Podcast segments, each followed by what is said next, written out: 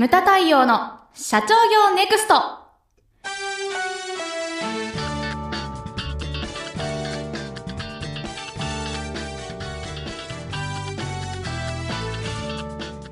ムタ太陽の社長業ネクストは1965年創業以来一貫して全国の中小企業の経営実務のお手伝いをしてきた日本経営合理化協会理事長のムタ太陽による次の時代を切り開くビジネスリーダーのための番組です。社長やリーダーが知るべきキーワードや考え方書籍社長の悩みなどリスナーの皆様からの質問に毎週お答えしながら日々の仕事や中小企業の経営にどう生かすべきか明快な切り口で解説します。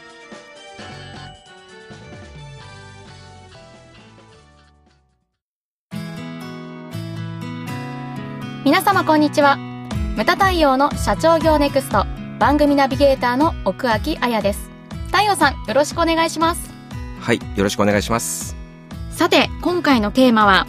前回に引き続き経営環境の変化は何から起こるのかということですが前回は文化と文明のお話をしていただきましたが。そうですね。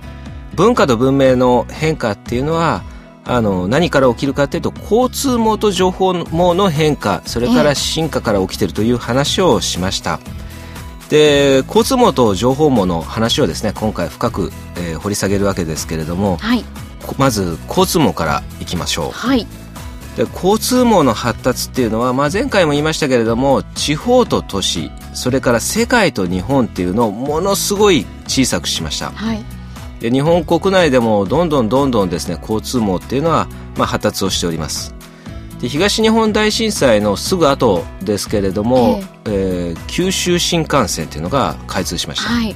で九州新幹線っていうのもこれもですね今まで鹿児島から福岡っていうのは、えー、とうちのお客様を見てもやっぱり一泊してたらしいんですうねん。今までは。あの福岡に出てってええ。一泊してそれで朝帰ってくるっていうような感じでこれがですね今2時間ぐらいで行けちゃうんですね。であるお客さん怒ってました。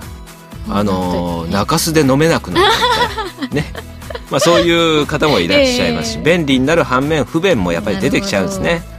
で最近でいうとやっぱり北陸新幹線が開通したりですとか、ええ。北海道新幹線なんていうのも開通しました、まだ函館までですけれどもね、え。でこういうのが便利になればですね何が起こるかって言ったらやっぱり今までその在来線はい。で商売をしてたとか、そういったところがですねあの新幹線によって人の流れがやっぱり変わっちゃうんですね。はい。で飛行機もそうです。ええ。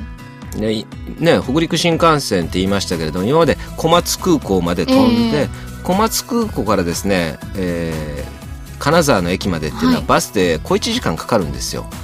やっぱりそれまでのやっぱり商売っていうのがあるわけじゃないですか、はいそれが人の流れによってやっぱり消えていく市場とかうん出てくる市場っていうのが生まれてしまうええだから経営者っていうのはその交通網の変化に敏感にならなきゃいけないんですね。まあ、今新幹線で言ってましたけれども高速道路もそうです。今ですねまあ関東から関西まで新東名とかがこう、はい。バンバン整備をされてますね、でうちの奥さんは滋賀県出身でよくあの車でこう送ってったりするんですよ、そうするとですね、えー伊勢湾岸道路を通ってそれからですね、新名神っていうのを今こう通っていくんですけれども、信楽とかそれから三重の四日市とか鈴鹿とか、あの辺りを通るんですよ、はい。で新名神っていうのはですね通ってると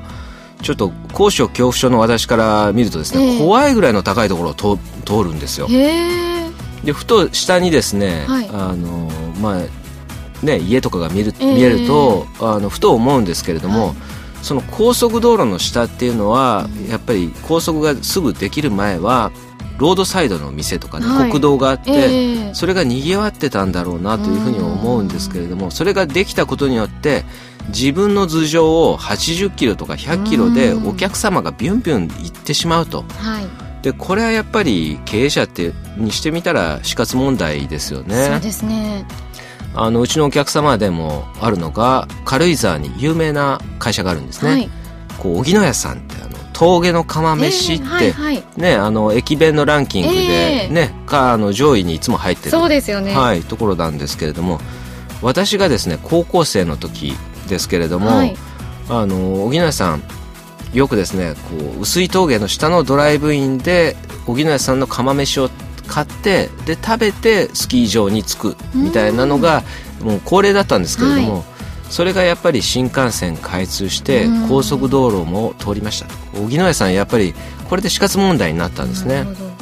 で亡くなられました高見沢さんがですね早くからそのやっぱり情報をキャッチしてて、やっぱり勉強されてたんですね、えー、交通網と情報網の変化っていうのをものすごいこう耳にタコができるぐらいあの勉強されてたんで、それでですねいち早く察知した高見沢社長はですねまあ、高速のサービスエリア、はい、それから新幹線の駅とかに入ることに成功してでこれでですね売り上げをやっぱり伸ばしたわけですね。えーでこういったですね交通網の変化っていうのにも敏感にならなきゃいけないと、はい、でもう一方でですね情報網の変化って言いましたけれども、はい、これ情報網って何かって言ったらこれは間違いなく今今だったらインターネットですね。で、ね。はい、インターネットの発達というのはやっぱり世界をやっぱり狭くしましたね。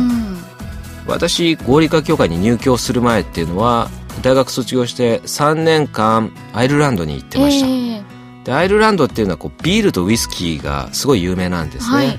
黒ビールだったらギネスとか。あれ、はい、アイルランドのダブリンで作ってるんですね。へえそうだったんですね。そうなんですよ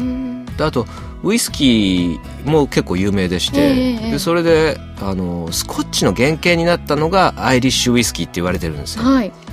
でブッシュミルズって言ってですね、私愛飲してるウイスキーがありまして、はい。でそこの蒸留所が世界で最も古い蒸留所なんですよ。最古の蒸留所なんですね、はい、そのブッシュミルズアイルランドにいる時に愛飲してたんですけれども、はい、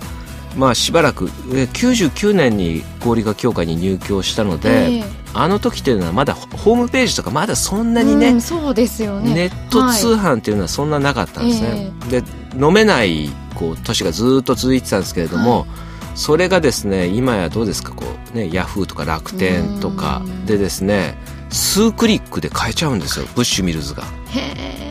いや次の日届くんですよ。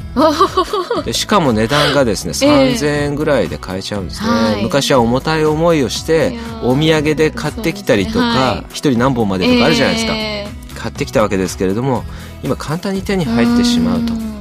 それはですねあのインターネットっていうのはやっぱりこう世界を小さくしたなっていうふうに思いますでインターネットっていう商売の仕方なんですけれども、はい、これまあねインターネットに長けてる会社結構ねいろんな会社ありますけれども、はい、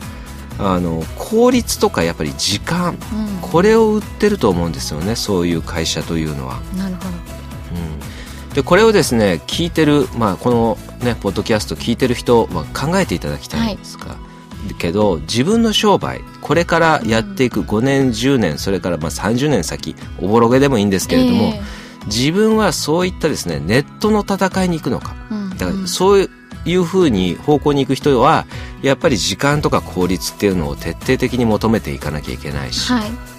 それからですねいや自分は違うよっていう人はじゃあどうしたらいいのかっていう話になると思うんですけれども、これは私ですね二極化すると思うんですよ。なるほど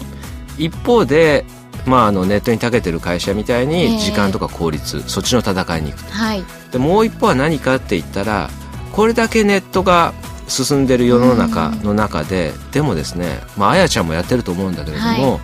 フェイスブックとかツイッターとかインスタグラムとかね、はい、SNS、はい、ソーシャルネットワークサービスっていうのがこれだけ発達する理由っていうのは、はい、やっぱりこれだけネット社会時間とか効率求める人がいても、えー、その一方でやっぱり人のつながりを求める人っていうのはある一定数必ずいるわけですよ。ですね、ですのでこれを聞いてるリスナーの人は考えていただきたいのが、自分はどっちに行くのか、時間効率を求めるのか、えーそれとも人のつながりを求めるのか、はい、これの二極化がですねこれから始まると思います。なるほど。あの中途半端が一番ダメだと思うんですよ、はい、であのアマゾンさんでもやっぱりいろんなものを売り始めましたよね、はい、最初本だけだったのが今ありとあらゆるものを売ってますよね。ネットとリアルにもねリアルな世界にもどんどん進出してきてます,、ねでね一番こう最たるものが車とか売り始めましたね、えー、BMW の i3 というのを2年前かな、はい、から始めました、えー、でこうするとどうなるかっていうと、はい、やっぱりこのね日本狭い島国ですよ、この中に自動車メーカーものすごいあります、はい、でこの自動車メーカーたちが各都道府県にやっぱりディーラーそれから営業マンを配置するわけですよね、えーはい、そうするとやっぱりまあ、効率を求める人たちはネットで確かに買う人いるかもしれないです、はい、しかしですねそのやっぱり人のつながり求める人たちが一方でいるわけですね、えー、そうするとこれまで以上にやっぱりアフターサービスであるとか、はい、フォローとかをやっぱりしていかなきゃいけないんじゃないかなというふうに思います、でこれがやっぱりねできてる会社できてない会社というのが今後のですねまあ日本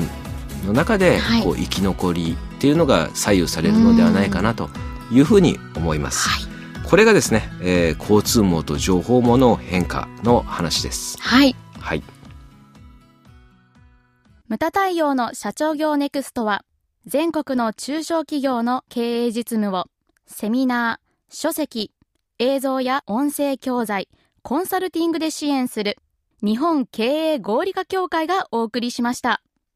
今回の内容はいかがでしたでしょうか？当番組で取り上げてほしいテーマやご質問などございましたら、当番組ホームページ上からお寄せください。お待ちしております。それではまた次回お会いしましょう。